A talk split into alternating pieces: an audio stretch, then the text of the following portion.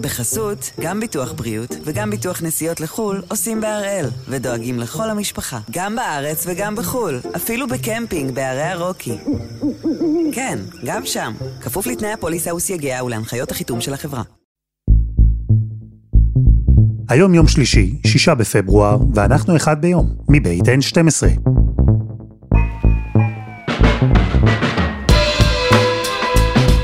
אני אלעד שמחה יופי, אנחנו כאן כדי להבין טוב יותר מה קורה סביבנו, סיפור אחד ביום, בכל יום.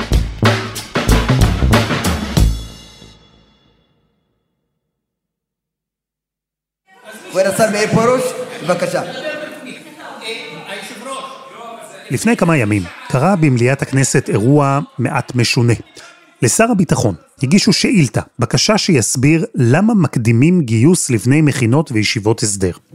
אדוני היושב-ראש, חבריי חברי הכנסת, מערכת הביטחון, אני עונה בשם שר הביטחון ככתבו וכלשונו, בעקבות המלחמה מי שהקריא את התשובה לשאילתה הוא השר למורשת ישראל ושר ירושלים, מאיר פרוש מיהדות התורה.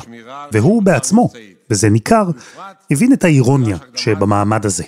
משיקולים ביטחוניים אלה החליטה מערכת הביטחון בראשותי, בראשותו של השר גלנט, על הקדמת גיוסם של תלמידי מכינות, תלמידי ישיבות הסדר, תלמידי ישיבות ציוניות גבוהות ומתנדבי שנות שירות.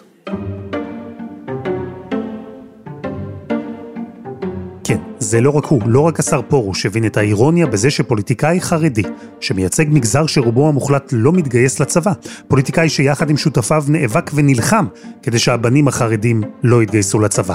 דווקא הוא עמד על דוכן המליאה וייצג את שר הביטחון, את מערכת הביטחון ואת הממשלה כולה, כמי שמסביר למה חשוב להקדים גיוס של אלפי צעירים, כי הצבא זקוק לעוד כוח אדם. מה לעשות? זה אירוני. אז אחרי שבסוף אוקטובר עשינו כאן פרק שנקרא המתגייסים החרדים, ודיברנו עם יאיר שרקי על התנועה שהתחילה בעקבות המלחמה, שלושה חודשים אחרי, היום המאה ה-23 של מלחמת אוקטובר 23, שוב אנחנו עם יאיר שרקי, הפעם מבקשים לבדוק אם אותה תנועה שדיברנו עליה אז, הפכה כבר למגמה גדולה יותר.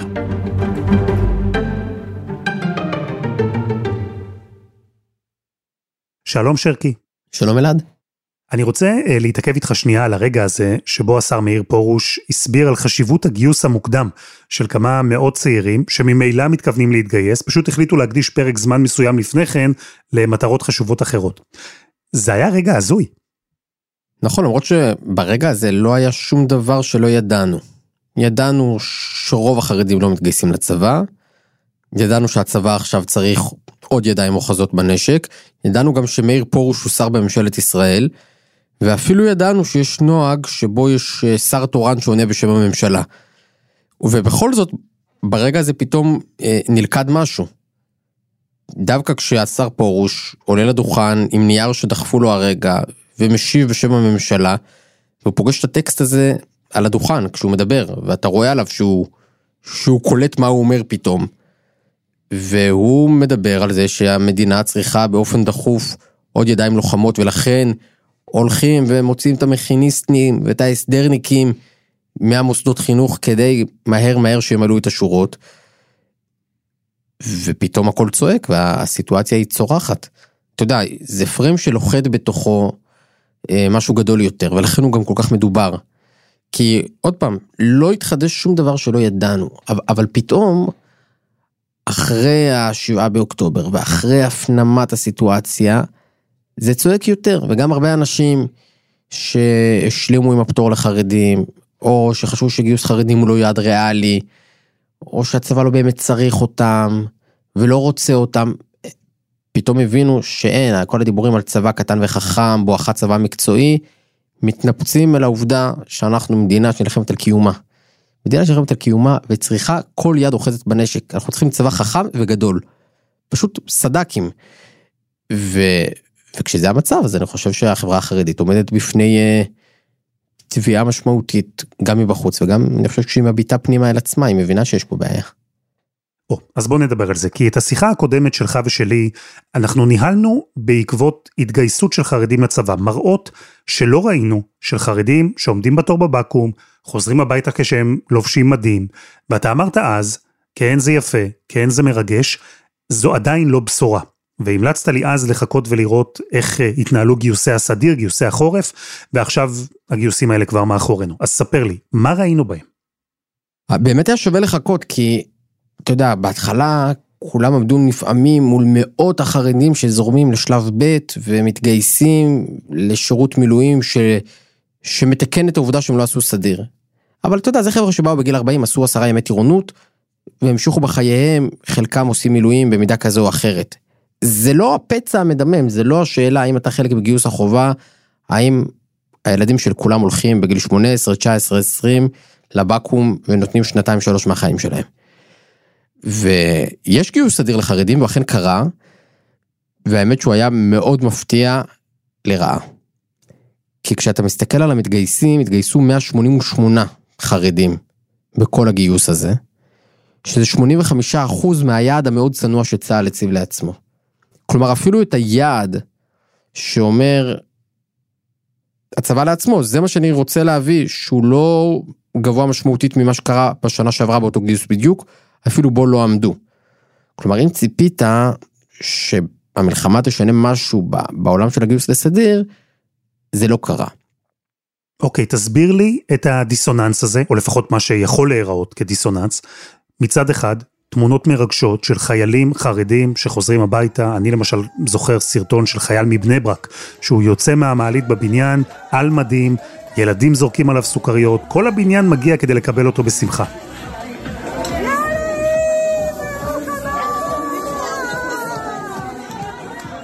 אז תסביר לי את זה אל מול המספרים שאתה מביא כאן, שמלמדים שבעצם לא הגענו אפילו ליעד גיוס נמוך משהו שצה"ל הציב לעצמו בגיוסים האחרונים.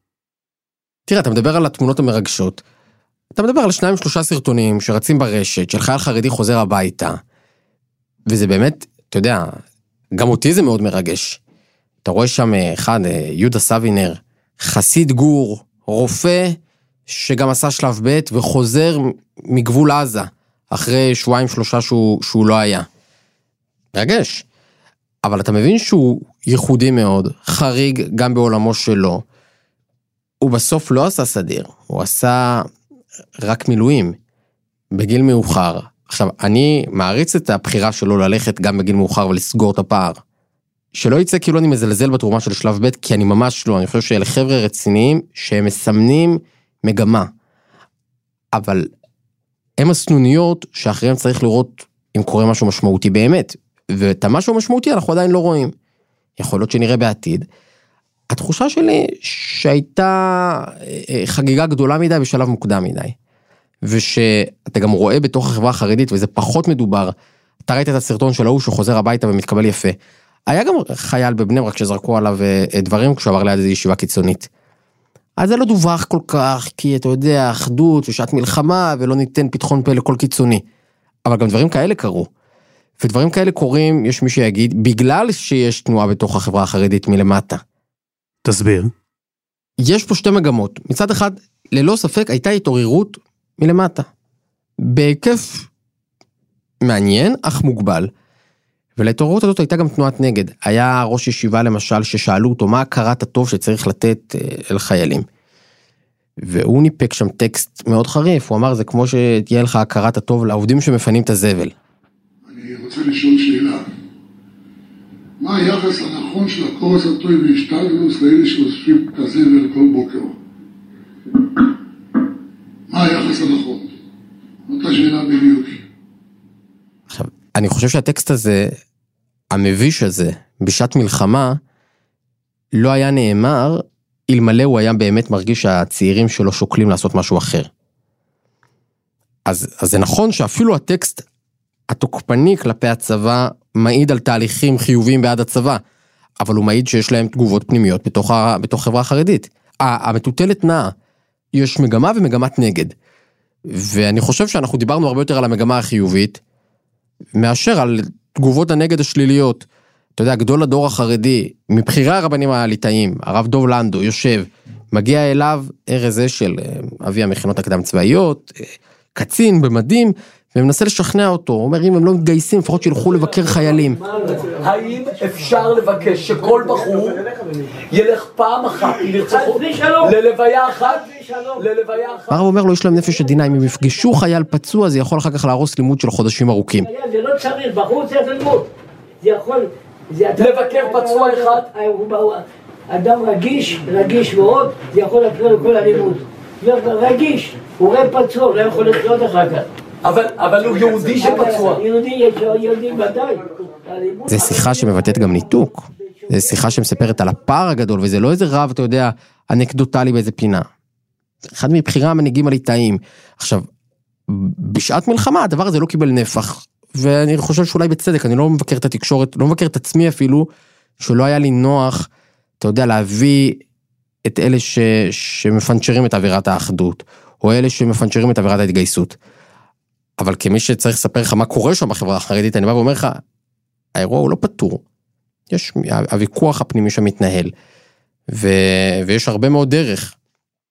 תראה, אם אני אופטימיסט, ואני במקרה אופטימיסט, אז אני יכול להתעלות בהסבר שלך שהתגובות הקשות שאנחנו שומעים מתוך חלקים בחברה החרדית נגד הצבא, אין אינדיקציה לזה שיש תהליכים תת-קרקעיים, אולי אפילו תהליכים חזקים, לכיוון הצבא. ומי שמתייחס לחיילים עכשיו כמפנה זבל, עושה את זה ממקום שהוא מרגיש לחץ, כי הוא מבין שהאדמה רועדת לו מתחת לרגליים. אוקיי, אבל הפסימיסטים יגידו שזהו, שכבר איבדנו את המומנטום, שאם אחרי שבעה באוקטובר וחודשים של ביחד ננצח וכוחנו באחדותנו, אם אחרי כל זה אנחנו ב-85% מיעד גיוס צנוע, אז בעצם מהפכה אמיתית לא תקרה לעולם. לא, השאלה אם מלכתחילה היה נכון לבנות על מומנטום, על איזה רגע אחד שבו תפיסות של עשורים ארוכים יקרסו וכולם יצעדו שלובי זרועות אל הבקו"ם. ואני חושב ש, ש, שזה היה קצת אה, אה, נאיבי, לצפות שהנה בחסות ערפל המלחמה וסערת הקרב, כולם ישנו את אורחות חייהם. מצד שני, אני חושב שהמלחמה, אתה יודע, היא מזיזה תפיסות, אגב, לא רק בחברה החרדית, לדעתי גם משנה תפיסות בצה"ל. אתן לך דוגמה, גם בצה"ל היה מי שחשב, אנחנו לא באמת צריכים את החיילים החרדים האלה, אנחנו לא באמת רוצים אותם. היה מי שחשב, לא באמת רוצים. ואני חושב שצה"ל הבין שהוא לא יכול לא לקחת אותם, הוא באמת צריך ידיים אוחזות בנשק, זה, זה רגע נדיר שבו, אני יכול להכות על אה, ההתפכחותי שלי, אני גם חשבתי שצה"ל לא עושה, אה, בוא נגיד, את המאמץ הנכון להביא אותם, ושהוא לא בטוח רוצה אותם ולא בטוח צריך אותם. וטעיתי. המחשבות על צבא מקצועי, קטן, חכם, קורסות. צריך להיות צבא עם, הוא צריך לייצג את כל אה, שכבות האוכלוסייה, באמת את כל. עכשיו, החברה החרדית עוברת אירוע במלחמה. אני רק חושב שעוצמתו היא לא מותאמת לעוצמת האירוע שעוברת כלל החברה הישראלית במלחמה. ולכן, דברים שלפני השבעה באוקטובר היו בעיניי תהליכים מטורפים שהיה צריך שנים כדי לחולל אותם. עכשיו אני אומר, רגע, זה נכון שקרה פה תהליך מרשים בהשוואה ללפני המלחמה, אבל, אבל כולם זזו כל כך, וחווינו אירוע קיומי ומטלטל כל כך, שפתאום הפרופורציות משאירות דווקא את החרדים מאחורה, לא, לא סוגרות את הפער, מרחיבות אותו.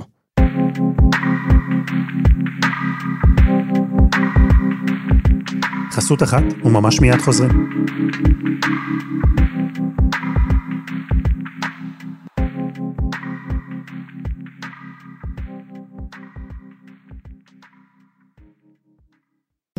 בחסות, גם ביטוח בריאות וגם ביטוח נסיעות לחו"ל עושים בהראל, ודואגים לכל המשפחה, גם בארץ וגם בחו"ל, אפילו בקמפינג בערי הרוקי. כן, גם שם, כפוף לתנאי הפוליסה וסייגיה ולהנחיות החיתום של החברה. שרקי, אנחנו דיברנו על השר פרוש, שמצא את עצמו ככה עומד נבוך על דוכן הכנסת, מקריא הודעה שמדברת על החשיבות של גיוס צעירים לצה"ל. דיברנו על אחוזי הגיוס הנמוכים במחזור האחרון מתוך החברה החרדית. אבל בכל זאת אני חושב שיש דמות אחת שהיא מעניינת, כי מדובר בנציג בכיר מהחברה החרדית, שהוא סוג של אה, גשר בין העולמות. אני מדבר על אריה דרעי, שהוא גם משקיף בקבינט, והוא גורם בקבלת ההחלטות. בצורה כזו או אחרת הוא ממש מעצב את המדיניות של ישראל במלחמה הזו. איך כל זה מסתדר בתוך אדם אחד, אריה דרעי? אריה דרעי גם יושב בכל ישיבות הקבינט החשובות בקבינט המלחמה, אבל הוא גם לא חבר רשמי, הרי הוא לא שר בכלל בממשלה. הוא יושב שם בתור איזה משקיף שמוסכם על כולם, ויש לו כנראה תפקיד קריטי, לא יודע אם דווקא בנושאים הצבאיים, יש איזה מיתוס שדרעי בקבינט זה שיקול דעת יוצא דופן. אני מכיר דעות חלוקות לכאן ולכאן. אבל גם אם נקבל את, ה, את המיתוס הזה וגם אם נדחה אותו, אני חושב שפוליטית אפשר להסכים שדרעי הוא, הוא דמות, יש לו ברית אישית ופוליטית עם נתניהו, יש לו אמון ויחסים קרובים עם גדי איזנקוט, גם גלנט וגם בני גנץ רואים בו מישהו ענייני, כלומר, דרעי הוא באמת איזה ציר פוליטי ובעיניי אמון זה המון בתוך קבינט מלחמה. זה מצד אחד. עכשיו, זה יותר מורכב כי דרעי גם רבים מבוחריו שירתו בצה"ל. אבל הכוח הפוליטי של המפלגה שלו רתום להרחיב את הפטור. ופה יש, יש פה איזה, איזו שאלה נוקבת. אתה יודע, בעיניי זה התחדד מאוד דווקא בסיפור של גל איזנקוט. בן של חבר קבינט שנופל בקרב. כשגדי איזנקוט הצביע בעד פעולה, הוא ידע, הוא לא שלח ילדים של אחרים למלחמות. עכשיו, דרעי, הבן שלו ינקי, עלה לו כותרות שבגיל 40 הוא התגייס לאותו שלב ב' ועשה כמה שבועות מילואים. עכשיו, אני לא מזלזל במהלך של ינקי בגיל 40, אבל יש שאלה טובה למה ינקי עצמו בגיל הרבה יותר צעיר לא התגייס. ובעיקר השאלה היא מה יקרה לילדים שלו כשהם יהיו בני 18, כי זה יקרה עוד מעט. האם הם יתגייסו בגיל 18? עכשיו, בעיניי, אני לא אומר דרעי לא יכול להיות בקבינט כי הוא שולח ילדים של אחרים למלחמות. שיהיה בקבינט, פשוט שישלח גם את ילדיו שלו. ואני לא מדבר על ילדים ספציפיים, כן? אני שום, לא רוצה להיכנס לילדי משפחת דרעי ונסיבות הפטור שלהם. אלא אני מדבר אמירה עקרונית. האם אתה בכוח הפוליטי שלך משתמש להרחיב את הפטור או לצמצם אותו? האם אתה משתמש בהשפעה הפוליטית שלך שהמדינה תשחרר את החרדים, או משתמש בהשפעה התרבותית שלך שהחרדים יבואו ויירתמו להגלת השירות? זו השאלה. עכשיו, אני מזכיר לך שבמשא ומתן הקואליציוני האחרון, ליהדות התורה, לראשונה, הובטח חבר קבינט. גולדקנופ לאיזה שעתיים היה צריך להיות חבר קבינט מדיני ביטחוני. ובעיניי חסד גדול עשו איתו הליטאים, שהטילו וטו על הדבר הזה. ואמרו לו, אתה לא תהיה, לא יהיה ליהדות התורה חבר קבינט. הם מבינים את הבעיה שאתה מרים יד ב... בהצבעה ושולח ילדים של אחרים למלחמה. זה לא במקרה שאתה רואה את הח"כים החרדים כולם במדרון אחורי, לכן גם פרוש אירוע כל כך חריג. הם כל כך מקפידים לא לדבר, לא לתת עצות ביטחוניות, לא להיות בעד או נגד עסקאות חטופים, הם, הם, הם זורמים, זורמים עם נתניהו, מביעים מקסימום אמפתיה למשפחות החטופים, אבל זהו. ודרעי לעומת זאת, הוא כן חבר קבינט, הוא כן אדם שמעורב במהלכי המלחמה. ולכן נשאלת השאלה, איזה שינוי חברתי הוא עושה. אז תרשה לי אה, להעלות, או להציף, יותר נכון, השערה שאתה כבר העלית בטור שכתבת במקור ראשון.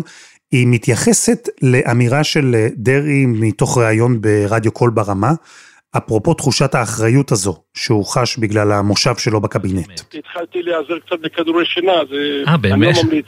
כן, אז אני לא ממליץ לאף אחד להשתמש. מה, לאחרונה? זה לא. לאחרונה זה לא, משהו זה חדש? כבר כמה חודשים לצערי הרב, וואו. שקשה לי הרבה פעמים, זה, זה לא פשוט, זה, זה באמת אחריות אדירה, זה דיני נפשות. זה... ואתה כתבת שרקי שזו לא הפעם הראשונה שדרעי משתמש בטענה הזו, שהוא נוטל כדורי שינה, ושמה שאנחנו רואים כאן הוא אה, אולי ניסיון לטשטש את הניתוק שבין מנהיג חרדי שנמצא בחדר שבו מתקבלות ההחלטות במלחמה, לבין הדופק הכלל ישראלי שההחלטות שמתקבלות שם משפיעות עליו. נכון, אבל, אבל בעיניי זה ניסיון שרק המחיש את הניתוק. כי כשאני שמעתי את האמירה הזאת שדירי אומר, אני לא ישן בלילה, אמרתי, אני, מאמין לו שהוא לוקח כדור שינה וקשה לו לישון, אבל אמרתי, איזה, איזה ניתוק. כל, כל האנשים שאני מכיר לא ישנים בלילה, כל מי שיש לו אה, אה, אה, בן, או אח, או חבר טוב, או בן זוג, עכשיו בחזית. מאות אלפי בתים בישראל לא ישנים בלילה, ואתה אריה דרעי לא ישן בלילה, אתה לא חריג. ואז כשאתה יודע, חיפשתי את האמירה בגוגל כדי, כדי לשמוע בדיוק מה הוא אמר, פתאום קלטתי שזה לא פעם ראשונה ולא שנייה. שגם ב-2020 הוא כבר סיפר שבגלל ישיבות הקבינט לא ישן בלילה. וגם ב-2018 הוא אמר אחרי דיונים על איראן לא ישן בלילה, אני צריך כדורי שינה, צריך כדורי שינה. ואז אמרתי, רגע, הכדורי שינה הם פה בתפקיד הבצל? כאילו, האם זה כאילו משהו מאוד אינטימי, מאוד אישי, אבל, אבל בעצם... עוד פעם, אני לא, לא מתווכח מה קורה בארונית התרופות ליד המיטה שלו. אבל האם זה לא כלי קצת ציני להראות שאתה מחובר ובעצם, בעצם אתה מנותק נורא? כי אתה לא ישן בלילה אחר עם כל הדאגה שלך למדינת ישראל מאשר כל אבא ואימא שלו ישנים בלילה. ו- ולכן הדבר הזה טיפה קומם אותי, לא כי אני מזלזל בשאלה אם אריה דרעי אה, באמת מתקשה להירדם, אלא כי אני אומר, בן אדם תבין שמדינה שלמה לא ישנה בלילה, ו- וכן, יש מגזר אחד ש- שישנים יותר. תראה, אנחנו מדברים על החברה החרדית בעין אה, בוחנת בכל מה שקשור לשירות שלה בצה"ל. אבל כשהסוגיה הזו עולה, בכלל, בדיון הציבורי, וגם אפילו מול ראש הממשלה למשל, אז אומרים, ובצדק, ששירות יכול להגיע בכל מיני צורות, ומזכירים ומתהדרים בעבודת הקודש הגדולה והענקית שעושים אה, מתנדבי זק"א. זק"א הוא ארגון שבאמת יש מה להתהדר בו. כלומר, בסוף, אלו אנשים שעשו עבודת קודש שמעטים מאוד מוכנים לעשות, וראו מראות מאוד קשים, ומשלמים וישלמו מחיר נפשי מאוד קשה על מה, ש... מה שהיה שם ביישובי העוטף אה, אחרי השבעה באוקטובר. אבל זק"א הוא בדיוק ההוכחה. את זק"א צריך לבוא ולהפוך לארגון לאומי. ואז שיפסיק לגייס כספים ולשנורר, כי המדינה תתקצב אותו מלא מלא. ואז מי שנמצא בו יוכר כשירות, אבל אז תהיה מסגרת, יהיה התחלה, אמצע וסוף. ויהיו נהלים הרבה יותר מסודרים, ויהיה סטנדרט, הכל ייראה אחרת. אני מסכים, זק"א הוא דבר נפלא, שצריך לקבל הכרה מהמדינה ותקצוב מלא מהמדינה, ו- וזה בדיוק מסלול שאפשר להתקדם בו. ועם כל הכבוד, ואין סוף לכבוד שאני רוכש למתנדבים שם, זה לא מכסה עכשיו וסוגר את הפינה של מגזר שלם, כמה מאות, כמה אלפי מתנדבים, תלוי איך אתה סופר, הם לא מכסים עכשיו מאות אלפי לא מתגייסים. עשרות אלפי פטורי שירות. כלומר, זק"א הוא ההוכחה שאפשר למצוא מסלול, ואני לא מבין איך זה לא קורה. עכשיו, זה לא רק זק"א, יש איחוד הצלה, יש הרבה מאוד מפעלים שבהם חרדים מתנדבים, זה מגזר שבאמת מתנדב באופן חריג בהשוואה למגזרים אחרים. אבל בואו נהפוך את ההתנדבות הזאת, לא להתנדבות שהיא לפעמים ככה ולפעמים אחרת, אלא למנגנון שהוא מנגנון מחייב, ומנגנון מוכר, ומנגנון מתוקצב, ומנגנון מנוהל. אני חושב שכולם מרוויחים מהדבר הזה. אז מה בעצם המצב היום, שרקי? כי בעולם של לפני 7 באוקטובר, היינו בטוחים שהדבר הכי חשוב, הכי דרמטי, הכי מהותי שצפוי לקרות, זה שנגיע לצומת שבו צריך להכריע בקשר לחוק הגיוס. איפה אנחנו עומדים במישור החוקי בכל מה שקשור לנושא הזה? יש משהו נורא מעניין, כי כל השיחה הזאת שאנחנו מנהלים אותה, היא כשאין בסיס חוקי לפטור של החרדים. כלומר, עד היום היה חוק גיוס, נכון? חוק שקבע שמי שלומד תורתו אומנותו, יקבל דחיית גיוס כל שנה. היה חוק, זה ספר החוקים של מדינת ישראל, אנחנו מדינת חוק. הסיטואציה הנוכחית היא שהחוק פקע ולא חוקקו חוק חדש, אז אין בסיס חוקי לעובדה שהם לא מגויסים, אתה מבין את זה? עכשיו צה"ל מוציא מכיניסטים משנת המכינה שלהם, ומוציא תלמידי ישיבות הסדר ממסלול ההסדר, ואומר להם, נכון שאתם אמורים להתגייס בעוד שנה בעוד שנתיים, אבל אתם עכשיו תגויסו, כי אין לנו ידיים שיחזיקו נשקים. כלומר, הולכים למעגל של חבר'ה שכן, אין ספק שהם הולכים לשרת, והולכים לשרת שירות משמעותי, והצבא בדרך כלל נהנה ומרוויח מזה ש... שהם מגיעים אליו מוכנים יותר. אבל הוא אומר להם, לא, אני כל כך צריך אתכם עכשיו בגבולות שאני מגייס אתכם מחר. אף אחד לא הולך לפול הזה של עשרות אלפי צעירים חרדים, שיש להם פטור, נטול בסיס חוקי. כלומר, כל הסיבה שחרדים לא מגויסים זה הוראה של שר הביטחון כרגע. ובגלל שאף אחד לא רוצה בלאגן, בגלל שבאמת המדינה במלחמה, אז, אז גם אף אחד לא עכשיו, אתה יודע, בא ותובע את, את, את מימוש החוק. אבל, אבל כשהמלחמה תסתיים, זה נושא אמיתי. אתה יודע, הרבה, האבק יתפזר ואנחנו נגלה שהרבה מריבות שלנו לא היו רלוונטיות. התווכחנו על, על נושאים שהם, שהם לא מהות. בסדר, זה כמו, אני מרגיש שקצת כמו קטטה בין כבר, קטטת אוהדים. אבל הפצע של גיוס חרדים הוא פצע אמיתי. זאת שאלה אמיתית, זו שאלה שלא יהיה אפשר לטאטא אותה, היא לא תלויה בפרסונה שיום אחד לא תהיה כאן. זה עדיין יימשך. אלה שולחים את הילדים שלהם לצבא, אלה לא. על הדבר הזה לא ניתן יהיה לקוות ש, שנחליף טיפה אווירה ויהיה בסדר. ובעיניי, בזה לא תהיה ברירה אלא לטפל אחרי המלחמה. אני מסכים. השאלה היא איך. כלומר, איזה פתרון אתה רואה, פתרון ריאלי, כלומר, באופק, או שבעצם אנחנו כל כך לא שם עכשיו, שאי אפשר אפילו לשער איך פתרון כזה יכול להיראות. תראה, אני חושב שמה שחשוב להבין מהשיחה שלנו, שזה לא, שזו לא אצבע שמופנית רק על החברה החרדית. כלומר, גם הצבא והחברה הישראלית יצטרכו לעשות היערכות אמיתית. כי הרבה פעמים הדיון הזה על גיוס חרדים נועד קצת לנגח את החברה החרדית, אבל לא באמת התכוונו להביא אותם עכשיו לצה"ל, על כל המשמעויות. ומי שינסה לגייס חרדים לצבא ותוך כדי זה ימשיך להתווכח איתם על שירת נשים, אז, אז הוא, הוא לא בא בידיים נקיות בעיניי. כלומר, מי שרוצה לגייס חרדים, יצטרך להבין שצה"ל הוא לא גורם מחנך. מי שרוצה, מאמין באמת בשוויון בנטל, בשותפות, בנסיעה משותפת בנטל, צריך להבין שהוא צריך לאפשר לחרדי להישאר חרדי. ולכן הפתרונות הם לא בהכרח יהיו בתוך צה"ל הירוק, או לא רק בתוך צה"ל הירוק הגדול.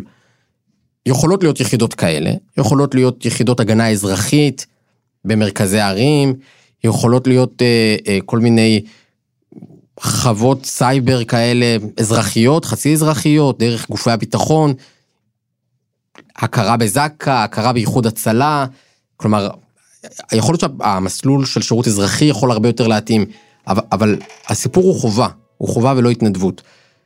וכן, תצטרכו להשקיע הרבה במסגרות אמיתיות מותאמות, כדי שהם ירגישו בנוח באמת, שהחרדי יישאר חרדי ויהיה חייל. ויכול להיות שזה לא נעשה מספיק עד היום.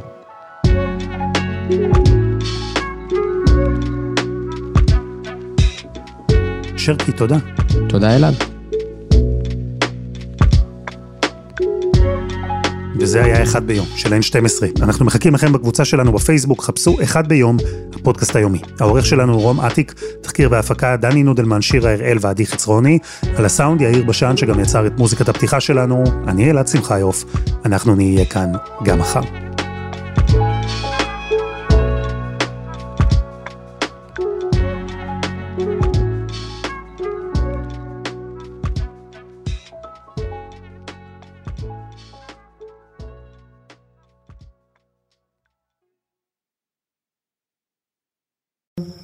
בחסות, גם ביטוח בריאות וגם ביטוח נסיעות לחו"ל עושים בהראל, ודואגים לכל המשפחה, גם בארץ וגם בחו"ל, אפילו בקמפינג בערי הרוקי.